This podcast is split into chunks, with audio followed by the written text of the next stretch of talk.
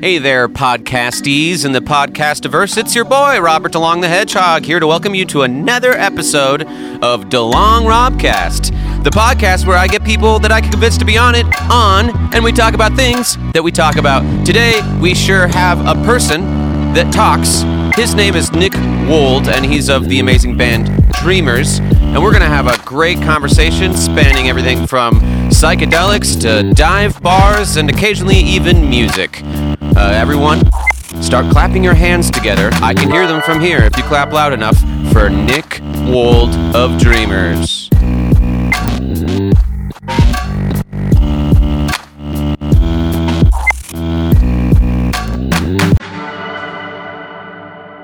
I'm ready to go and uh, figure out this thing called life. Figure out this thing called life. Well, that's what we're here to do. I think All we right. can figure it all out right now. So I see in the background you have uh, studio accoutrement. Uh, I do. most notably lava lamps and mushrooms. Yeah. This is the most important thing for a studio to have, I think. Uh, You know, I had a lava lamp and it it exploded, and as you know, that's not a good thing. I, I don't know what's in there, but it's not. I, I don't think you're supposed to have it on your body. I looked it up. What's in there? It's a it's a well kept industry secret. So only one company owns the patent to that lava, and they've kept it a tight secret so that no one could rip their uh, technology. That's what Wikipedia says. I don't know if it's true, Ooh. per se. Wikipedia says all sorts of things about you. I was just reading it. Right, Are, as are you and I most of those things true? Wikipedia is not always true, as you and I found out Yeah. Oh, right. I mean, yeah, we were in a relationship or something. on Um, Wikipedia. Yeah, I wonder. I still wonder what fan did that. Yeah. Yeah, someone edited. Maybe it was uh, Douglas Bonar. Yeah, someone but- edited our Wikipedias. Actually, they edited the Dreamers Wikipedia to say that I was in love with Robert DeLong, which actually isn't is not untrue. I am in love I with you. I should probably go edit mine to say I'm in love with Nick Wold. Um, That's okay, why I've come so on your podcast Wold? to tell you. Yeah, it's uh, Wold rhymes with gold. Wold, gold, gold room. Cool. Um, It's harder to say Well- than gold though, because it's Wold. Wold. Wold. Yeah. I mean, I want to say it like there's a mouth. V. You know, Wold. Uh, Yeah, originally Are you had one. German? It's it's from Norway actually. ooh. So Volda you know. was the original pronunciation. Ooh. Wait. Say that again. Do that again. Volda. Volda. Yeah. Beautiful. Really beautiful. Um, so you're Norwegian in. You know, you you you came from Norse people. My father's family did come from the Norse lands. Okay. Yeah, in the ni- in So- the 1920s. Oh wow. Okay. So they weren't quite social democrats at that point when they immigrated here. I don't really know. uh, Actually, it's a great question. I should know more about the politics of 1920s Norway. I mean, there was two world wars, you know, or one Wo- and a half since the 20s. So I mean, Yeah, yeah, a lot changed in Europe, but They were always on the Um, side of just getting killed by the Nazis. I think. yeah, I think most of Europe was. Uh, Yeah. Well, it worked for out good for Scandinavia. Except for Italy. Oh, right. Have you been to Norway? I have not. That's like ultimate bucket list for me to Yeah, go the there. homeland. Yeah, where my family evolved. That's just one side of my family. You know, I'm probably like my name is Norwegian. I'm probably like 25% Norwegian. That's probably the most of any one thing that I am. Classic American Euro uh, mutt. You know, So that's your dad's side of the family. Uh, what's your What's your mom's uh, side of the family? German, Irish, a little bit of Native American, a little bit of Czech. I hear. All right. I haven't done the the the test. This is all this is all hearsay, word of mouth. Yeah, 23andMe or whatever. Uh, yeah. Have you done one of those? 23. No, I haven't. I've been interested. Uh, I guess I just haven't done it. It is kind of funny. Like once you do it, you have granted them like the rights to your genetic material. I don't know what that means, but it sounds scary. They, you actually sign away the rights to them. Something crazy like that. Like I don't know. They can just create a uh, human uh, machine elf hybrid from your DNA. I'm pretty sure that's what you like when you sign the paper. That's what it says. They can create Yeah. clones of you, a clone army. I kind of want that though. Uh, not to plug my own music, but um, oh, fuck it. Uh, in in favorite it. colors blue, there's a moment uh, in the music video where there's like 40 of me like dancing together, and There you go. uh, yeah, one of my radio promo guys, he started like freaking out and saying, "One is more than enough." Uh, Now I think with 23andMe you could have the first all clone band that's just all you. Oh my god, yeah. Then I wouldn't have to multitask. I could just one person would play drums. You're one still a one man band. You just have 40 of you. Yeah, I love this idea. Honestly, um, I think we should pursue this, and I'm definitely going to 23andMe Uh, I'm going to ask them to be a sponsor of this podcast that no one's going to listen to, and we're going to make this happen. You should word, Um, it, word the email that way. I think that's what I'm all about. Is like Satori through self-deprecation. Speaking of Satori, What What is Satori? Oh, uh, like uh, Nirvana, um, Like, you've- enlightenment, Yeah, total yeah. peace within. Ye- yes, exactly. Is it a yeah. Japanese word? think so. Uh, to be perfectly honest, I heard uh, Alan Watts say it a bunch, and then Right. I, you know, stole it from him for like my sort of like lowbrow take on Eastern religion Right. jokes. Well, he's a good Yeah. source because he definitely knows what he's talking about. He researched that Satori. Uh, it sounds He Japanese did. just because it reminds me of Suntory, which is whiskey from Japan. Right, which is a great whiskey. I do love. Well, I mean, yeah, I love a good Japanese whiskey. I think there's like levels of Suntory. There's like entry level, and you can go up to like the five thousand dollar bottle. Big ballin' level. So- I've never had that one. one time I had this crazy uh, experience of playing a private somebody's like private birthday party in the south of Right. France for like a multimillionaire. Like we flew there on a Wow. pl- private jet. Very exciting. It was lovely, and they were lovely people. But uh, long story short, they opened up a, what I think was like a five hundred dollar bottle of whiskey, and we drank some of it, and it Nice. it tasted real good. But I think it tasted. It's like psychosomatic, right? The second you have something expensive, you're like, "This is amazing. This has to Yeah. be amazing." It's part of it. I mean, that's the thing in art too. Like part of it is just creating that value, and then in your mind and in your soul, when you know how valuable it is to people, you're like, "This is a special moment," and it like activates your your uh, memory where you're like, "I'm gonna remember this," and it feels special. So part of it is that you can fabricate value, and then have it actual have actually have value from that. That's you know what that's that's a beautiful way to put it. Uh, yeah, a more cynical way to put it would be like uh, if I sell you shit, you're gonna love it more than if I didn't sell it to you. yeah, you're right. Uh, it made yeah. it sound romantic. That's this mostly bad, like diamonds and stuff, stuff that they overcharge for, and then people think it's cool because it's ballin', because it shows how much money they have. That sucks. Also, speaking of ballin', I noticed something. You have a ring on your hand. Oh yeah, What is that ring? My oh, it's a tiki.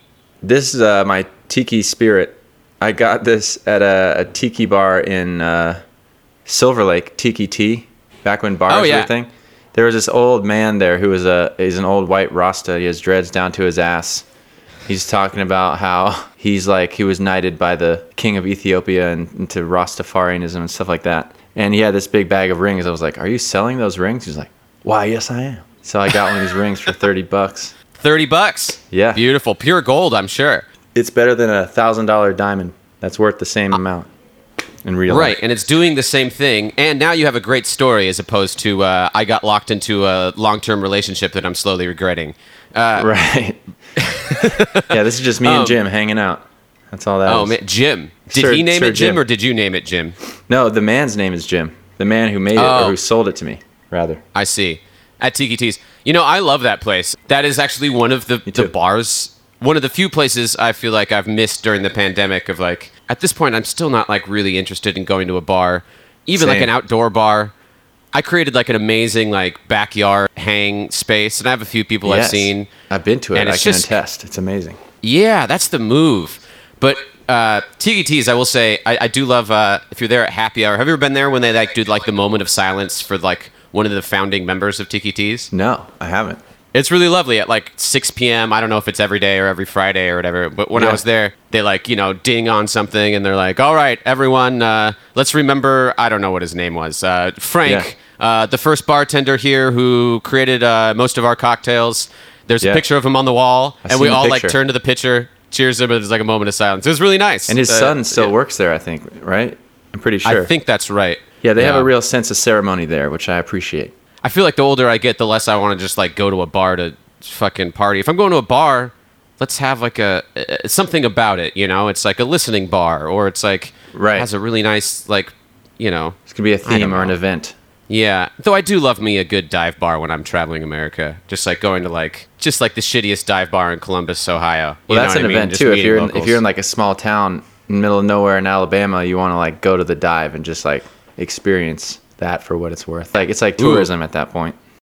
Do you have any good tour bar stories? I'm sure you have plenty of like crazy things that have happened, but do you have anything that like sticks out like wow, this bar was crazy or like oh Yeah. man, I met the most interesting person. I feel like we have a lot of small stories like that. You know, it's like I could make a pastiche of little stories rather than like, oh man, the craziest thing happened. there. Things like I was in Pittsburgh and I was just standing next to this guy and I saw this other guy just came out of nowhere, ran from the other side of the room and just running punched this guy into an arcade cabinet as hard as he could. Oh and everyone's like, what's going on? And the guy was like, he fucked my girlfriend.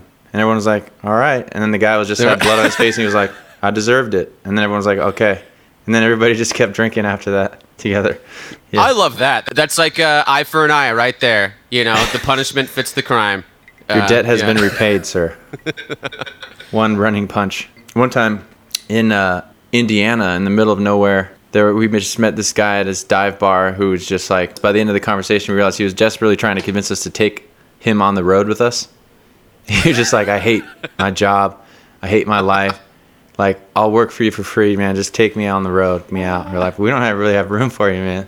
Also, like, I met you tonight. You, you Yeah. maniac. Like, That's the polite way to say it. We don't have room for you, bro. you know, you should have encouraged him.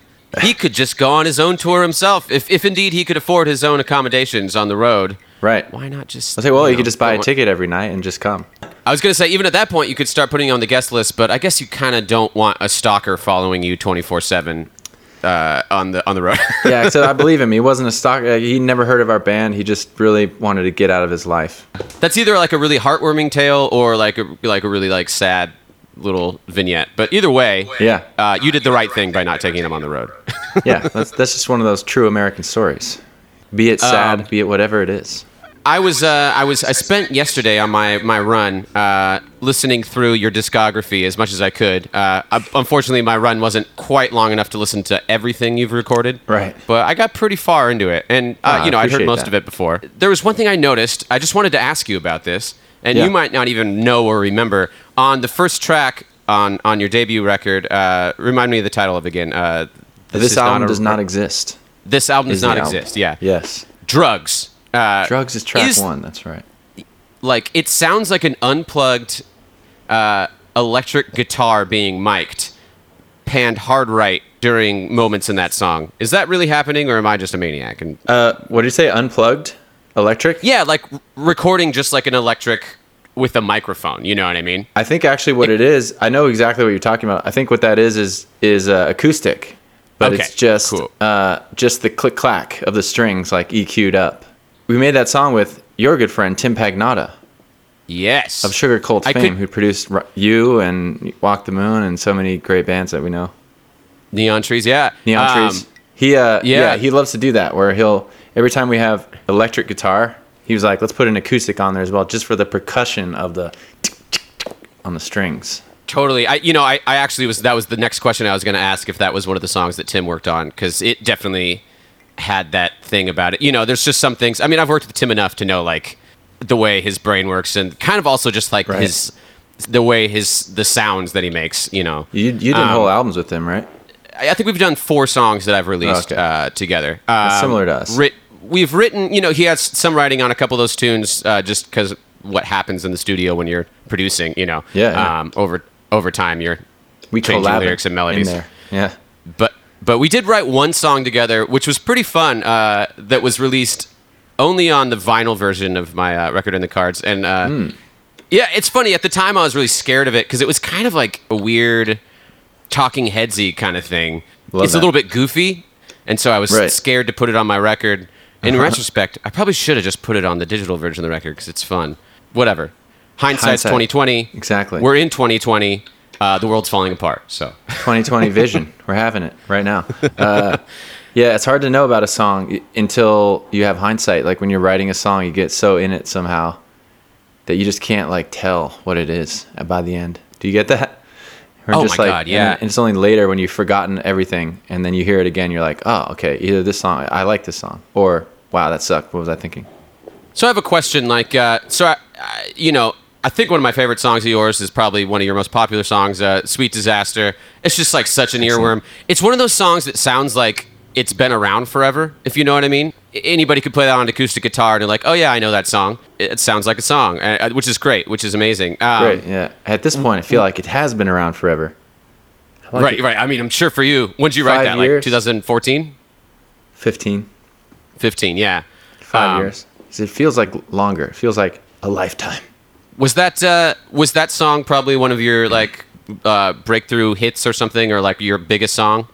Yeah, Or- it was. It's uh, it's kind of like our one that has lasted as like a legacy or whatever. It's just one of those songs that they play on the radio, even though it's not new anymore, which is cool. You know, it never felt like it was a big hit or anything, but it just kind of like stuck along. You know, I feel like there were other songs we felt like were bigger breakthroughs for us, like Wolves when we first put it out. We were like, you know, just no one had ever heard of our band at all. We were just like chilling in New York, and that was the first time that we got love on Twitter and on Alt Nation and stuff. So that like felt crazier. Whereas Sweet Disaster felt like we are desperate for it to like, come on, let's get a hit, you know? Yeah. So like it never felt like one. And then in hindsight, you're kind of like, oh, it kind of is, I guess, or it's there, you know? It's one of those songs that they they play. So I was listening to Wolves and I was thinking uh, there's something about that song that feels almost Seattle early 2000 indie rock a little bit. Like there's something in there and I can't tell you exactly what it is. Maybe it's like the the clean guitars during the verses or what it is, but uh, yeah, I don't Yeah. know. Uh, wh- what were your kind of influences uh, on that song when you were writing it? that's probably like exactly my. That, I think you nailed it because I'm from Seattle. My favorite bands, like growing up, was Nirvana, and then like I was also obsessed with the Strokes and like the 2000s New York thing. I moved to New York mostly because I was obsessed with that. Um, so it's kind of a mix of those two things to me, I guess. So Seattle, 2000s indie rock. It, it's funny because like I, I heard like tinges of like uh, Dave Bazan, Pedro the Lion in there, but I don't know if you've ever really listened. I feel like we had that conversation, and yeah, Right, I, I hadn't, but uh, Jacob, our drummer, you know, he will always play Dave Bazan in the on tour in the van, you know. And I was always, I, I would often ask like, "Who is this?" Because it was ra- really cool, you know. He's like, Yeah. Bazan, man, from Pedro the Lion." Man. Yeah, Uh, is Jacob? Uh, did he come from a conservative Christian background, perhaps? uh, he did. He he did grow up grow up Christian. Yeah. Why is that a Yeah. thing with Pedro the Lion? Yeah. So it, Dave Bazan's like whole story. There's actually a cool documentary about this. But he like started as kind of a Christian artist on um, Tooth and Nail Records and and that whole thing. Uh, but always Right. like with a kind of thoughtful, cynical approach to the whole thing. Yeah. yeah uh, and then slowly over time, he like deconverted to becoming an atheist, and his like music, it's really honest, like follows that whole trajectory. And it's Interesting. It's I mean, I think a lot of people like me who grew up in the church and were into music at that era, it was like he we all kind of like paralleled his uh, story. Wow. So he was like the voice of our generation in that way. Yeah. It's like a Siddharthan Um, journey out of Christendom. There you go. Out of yeah. I, th- I Um, think Jacob would have a similar story. I think he'd relate to you on that.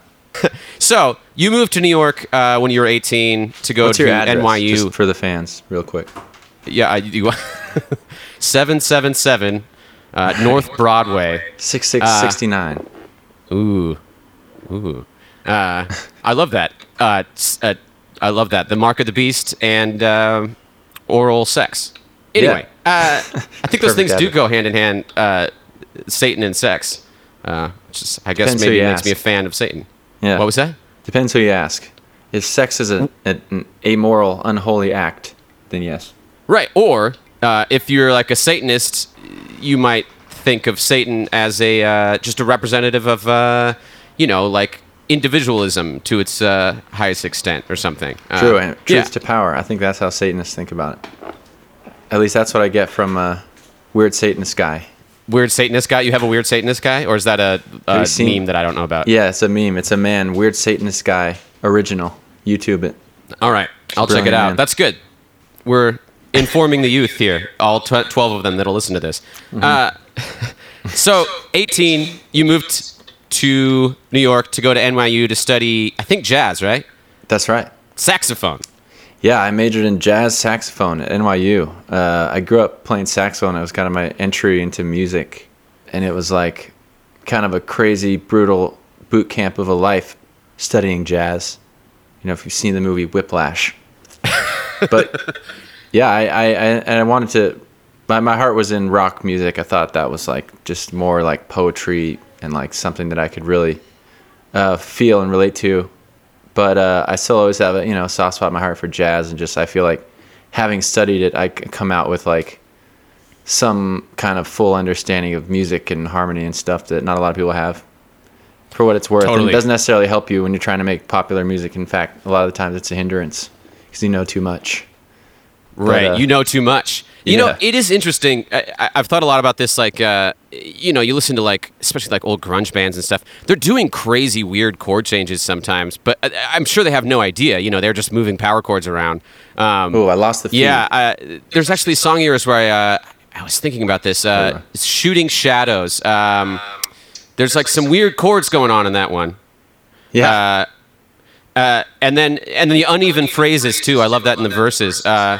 Yeah, was that like uh, how, how did that come about, or is it just you know you Yeah. were writing a song and God that told just you to do that? yeah that happens. I feel like I, I found i found myself having to try to not do that because i would just do it naturally like whatever. In jazz you don't have to have every measure have four beats. Uh, you don't have to have the whole song be in one key. You just kind of play whatever chords you want. I listen to a lot of radiohead. I think they were kind of partly a gateway drug for me from jazz back into rock 'Cause that- i grew up with rock but because they're so complex and they'll do odd meters in five or 15 or they'll change the time signature in the middle of the song and it feels like I feel like they get it more from classical music than from jazz, but like in those types of music, you can just write whatever you want. So I did that. I did that a lot more. And sometimes I have to be like, don't do that. You know, stop thinking so much about music. Think about the lyrics. You know, stop thinking so much about music theory and like think about the lyrics and just kind of like whatever. You know. Uh, yeah, I, I think you and I are, are both in, in this boat together. I mean, and and you, yeah, I'll go back and listen to some of like, you know, songs from my first record, and it'll just have like these like this moment of just wild, wild, silly harmony stuff, and it's like, Yeah. it's cool that I did that.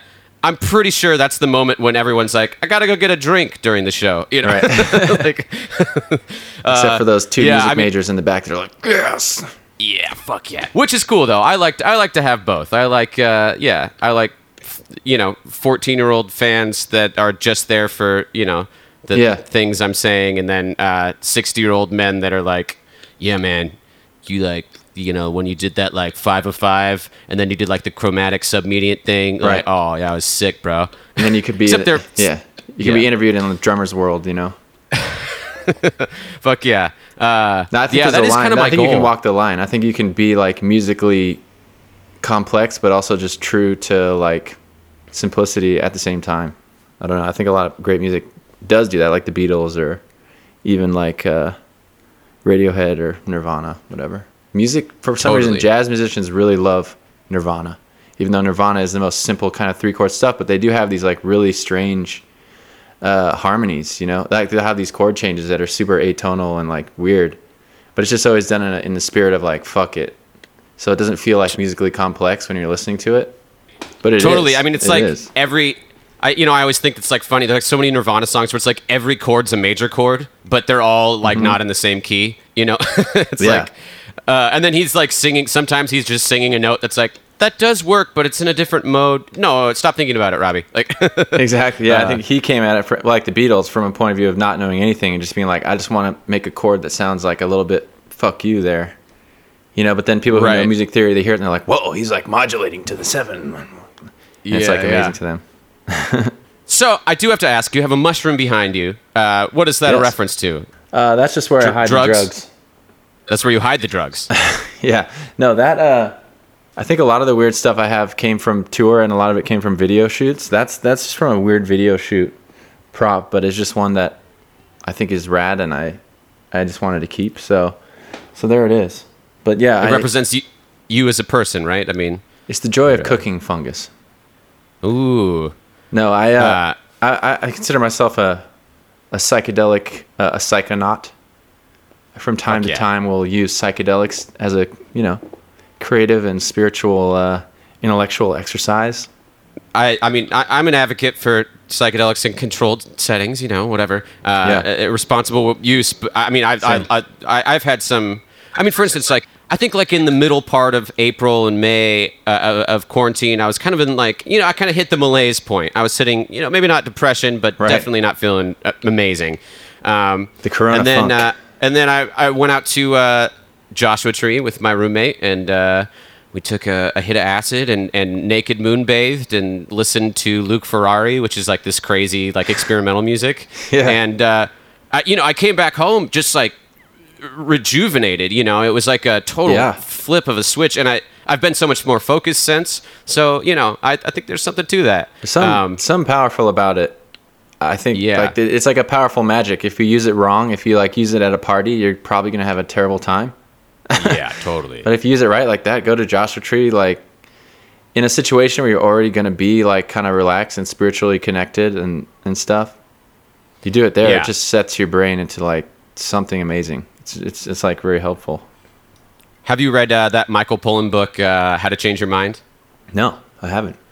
You, should read that. I mean, Yeah. it's it's like That's a great it's, It's an oh yeah, it's so great. It's like Michael Pollan has written a bunch of books about like food and Right. You know, he's kind of a like a popular science writer. Yeah. Uh, really good writer. But then this book really gets into. I mean, he just became interested in psychedelics, even though he's not. I mean, he's like a 60 year old man that uh, Right. basically hadn't done psychedelics yet. And uh, yeah, he gets into, you know, he goes all the way deep with like the therapeutic benefits of it, uh, kind of what's going on scientifically in your mind, uh, why, you know, society kind of turned on psychedelics in the 60s. And I, it's a Yeah. really, it's an, it's a great read. Uh, it's the, it's the kind of book too that like you could give your mom and your mom, I don't know about your mom. My mom would never Yeah. do psychedelics. but I think she would read it and be like, "Oh no, that was really interesting, and that actually probably changed my perspective a little bit on this thing." Yeah, that's super Um, cool. I'd like to read yeah. that. I, I've, I've heard about how there was like research being done about it in the 60s, and then it became really taboo to research it and became illegal. And uh, there, since then, there hasn't been a lot of science on it. So, like, not a lot is known, even though it's such a crazy, it's, it Right. seems like such a crazy thing to not know much about and to not study because of how impactful it is. I think 2007 Harvard reopened studies into it, and since then there's been a lot more research in the last few years. Um, Awesome. And, and it's all you know. It, it's all just showing the same thing over and over. You know, the craziest thing is like the high percentage of like uh, addiction rates that are curbed because of uh, psychedelics. Um, Yeah, people uh, you know when turkey. used. Yeah, like when used in like a therapeutic setting, which is a crazy idea. I've never With thought of the idea of like why I'm laying on a couch and somebody's like guiding me. But that sounds fun too. But did I freeze? Because you froze. You froze for a second, but you're you're back in action, and I heard you the whole time. So Oh, okay, cool.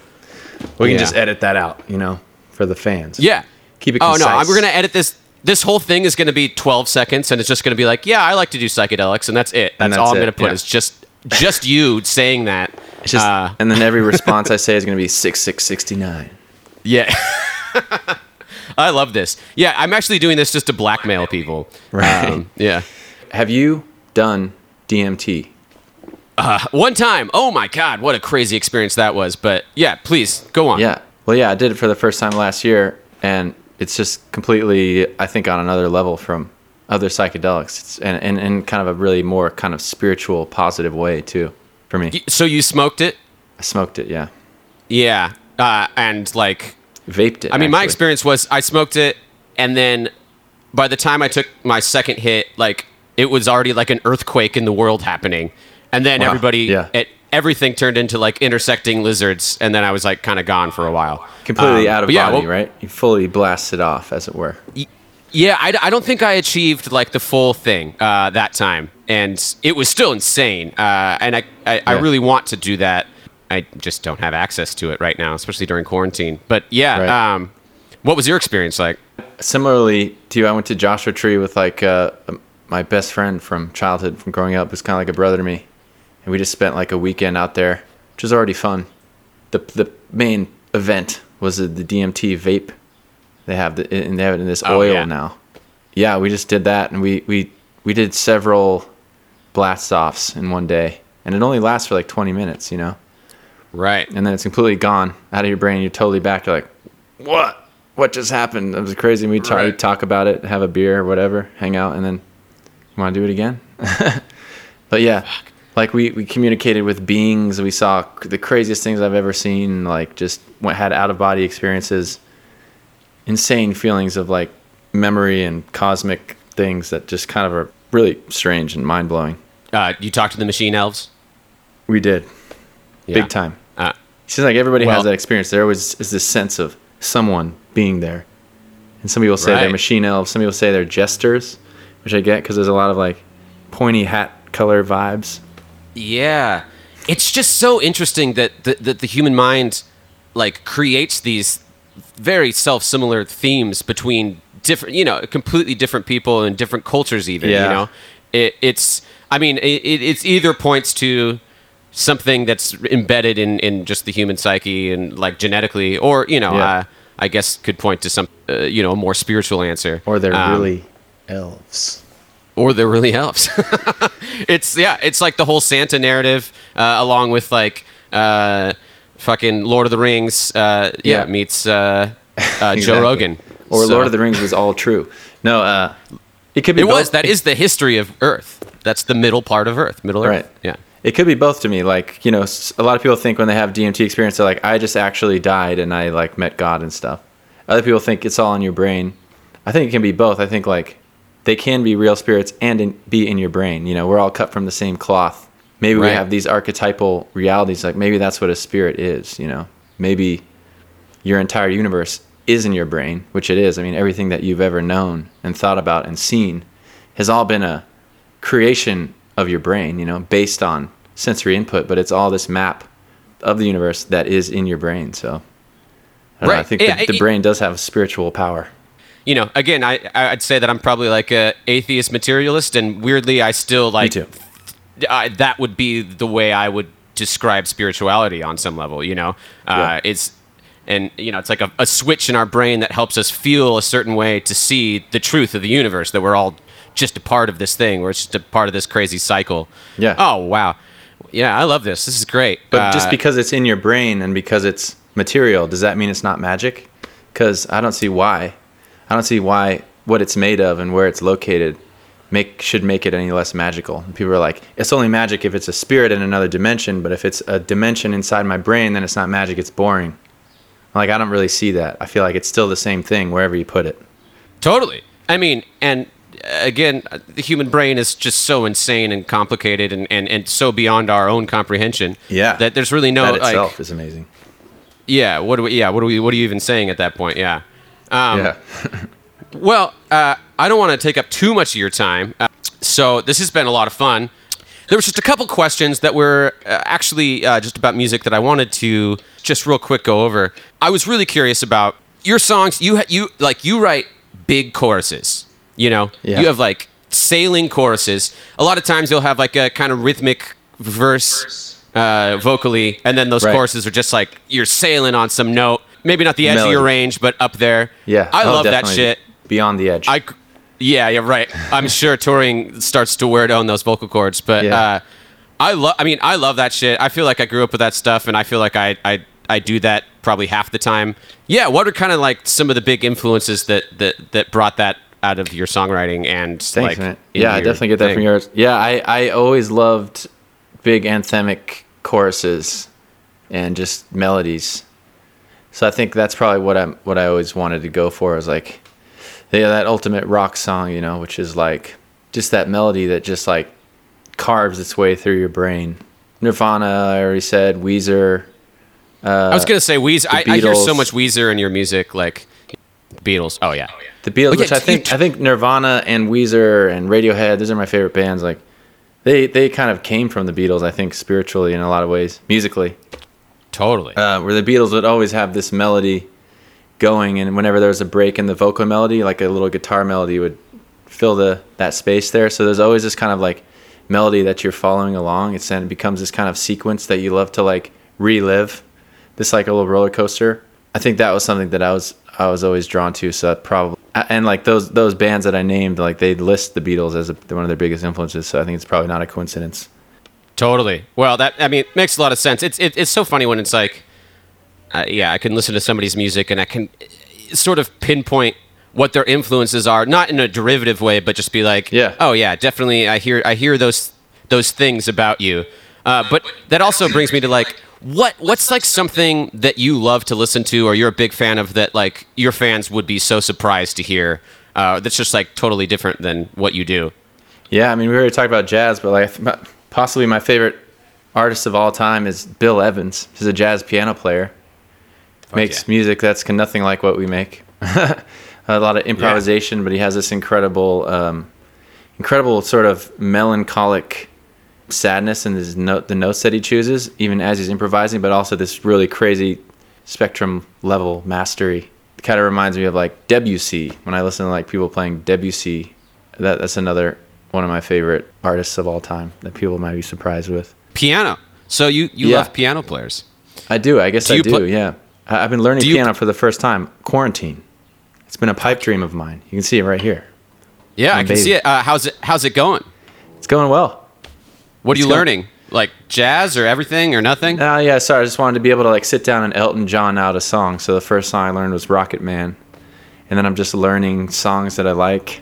I've always wanted to be able to do that, and I never have. So it's nice to just kind of start to get a handle on it and be able to like play a song on piano. Who knows, man? I don't know. We got a lot of spare Totally, time I'm- in quarantine. I mean, uh, piano is such a funny thing to, for me because it's like I'm an idiot when I approach it, but I, you know, I know theory and I know what I want to do, but it's like I kind of like I feel like I'm, uh, you know, like a bear with like my meat paws just slapping the the Yeah. the keys. Then for like if I have to learn something for my show, I'll fucking shed it for uh, eight hours one day, and like then you then You it's can do always that there one thing. forever. Yeah. Yeah. exactly. But it's not like if I fuck it up, then it's like ah, I have to start over. right. yeah, you know, you just do that with enough things. Eventually, you can kind of play. One last question. Making anything. TikTok. Do you Yes. use TikTok? Let's talk about the real issues here. TikTok. Yeah, I do actually. I just started using it. I just started using it. I uh, I don't understand it. A lot of the times, Yeah. I, I feel like uh, like you said, like uh, meat hands, or more like more like an old man, you know, trying to use a computer. Yeah. Like, so the kids are on the TikTok here, but uh, no, I'm starting to get it. I understand it. I just like it's because I realize it's like it's really just for fun. People watch it just for fun. It's just for silliness, whatever. Right. That's cool. I, I'm making all this music. I spent all this time making music, so uh, I just want to be able to tell people about it somehow. There's no MTV. What are you gonna do? Get a TikTok? Yeah. I still haven't figured it out, though I do enjoy watching it, and I'm really like inspired by, especially like kids in high school that are just doing super creative stuff. It's like, wow, that's so awesome. Yeah. But then, eh, but then it's also like, I'm a 34 year old man. You are Yeah. 20 years younger than me. There's no way I'm going to understand how to get to that level, you know? Yeah, but think about it. Whoever your favorite artists were, they're usually 10 to 20 years older than you. Like your favorite bands- Totally. at least. Like, and a lot of my favorite bands are like 50 years older than me, whatever. Don't Yeah, think that that's you know, the those young people, they're they're the ones who are really gonna absorb your music, and you can connect with them in a very genuine way, and they might be listening to the messages you give them their whole their whole life. You know, like I'm still listening to the artists that were my favorite in high school. You know, Totally. I mean, that's I think high school's like the last time that it, it's easy. That it, like after you're like 22, I feel like it's hard to emotionally Yeah. connect with things in the same way because you're not going through those insane emotions that you have during late adolescence. But it's true. Yeah. it's like everything's a Um, story at that age. Yeah. And also, I'm just getting dumber every day, which is, I think, important. It is important to arrest my development so that I can connect with the youth still. You know what I mean? Right. If if I let myself get too adult, it's uh, you know do responsible things like file my taxes on time. Uh, Yeah. You know. Uh, take showers every day, uh, not drink a bottle of tequila last night, you know, which again, you know, don't drink too much. It's a bad idea, but sometimes Yeah. it's fun. There's Um, a reason that great authors drink too much. Stay young or something like forever if you're an artist because you have to play. You have to be playful to create Right. art. To create something Yeah. new, you have to you have to be weird. You have to be playful. Yeah, it's that or like you have to truly get. I don't know. I, I've actually found that uh, I've been using, I've been meditating more during quarantine, and it's something that's really helped me like achieve those states, but just internally. Um, Yeah. And also, you know, keeps it, it helps keep anxiety at bay a little bit. We've done it. We've we've talked for an hour and 14 minutes. Uh, nice. Every second of it was delightful. I Uh, agree. Did we figure out life? This thing called I- life? We actually, I mean, we kind of we got we got pretty deep there for a second. So I feel Made like some something happened. We we contacted the machine elves. Uh, we They're here with us. transcended. We Can you hear? reached Satori. Uh, we talked about Suntory. Uh, we talked about Yeah. music. And yeah, uh, you're a delightful man, and uh, thanks for doing this. As are you. I, Um, thanks for having me, man. I'm honored to uh, to be a part of it. Of the ism. Yeah, The DeLongism. Yeah, Do you, uh, do you have any last parting words for uh, my fans, your fans, the universe, etc.? Yeah, uh, no, just you know, we have our song "Heat Seeker" out. Uh, it's at radio, so tight. if you want to hear it, just tell you know, text your radio station. To be like, hey, play that song, man. Yeah, dog. We got Play a lot more song. coming though. A tons more coming. Amazing. Yeah, I, I love that song, and uh, I'm also very thankful that you uh, featured me in the quarantine video. Uh, that's real nice. Oh hell yeah! Um, Thank, thanks for doing that. Yeah, I and the Viber should- slap. I'm just glad that got in there, man. Fuck yeah. All Not- us, uh, not- you know, us art alt artists, we got to stick together. We are a, a, a rare breed. Dying you know? We're, Yeah. we're kind of yeah, we're, we're the underground, as it were. Uh, There's like the- seven of us The left. underdog. Yeah, exactly. Yeah. So yeah. let's well, uh, let's get weird. Let's create some. Stuff. all right. Well, uh, have a lovely day, and uh, yeah, I guess I'll I'll see you on TikTok, etc. I will. I can't wait. All right. Thanks, man. All right, brother. See ya. Thanks for listening to DeLong Robcast. DeLong Robcast is produced, recorded, and edited by me, your good friend, Robert DeLong, in association with Hardenberg Entertainment and distributed by Glassnote Records via Anchor. If you like listening to this pod, make sure to tell your friends, enemies, dogs, and household appliances, and don't forget to like DeLong Robcast on Spotify, Apple Podcasts, or whatever it is you get to hear my beautiful, soothing voice in all its glorious extemporaneity. Also, if you want to see some video footage of this convo, check out Robert DeLong on YouTube or Instagram. Be safe, be well, be fun. I'm Robert DeLong, and I will see slash talk to you again in the future.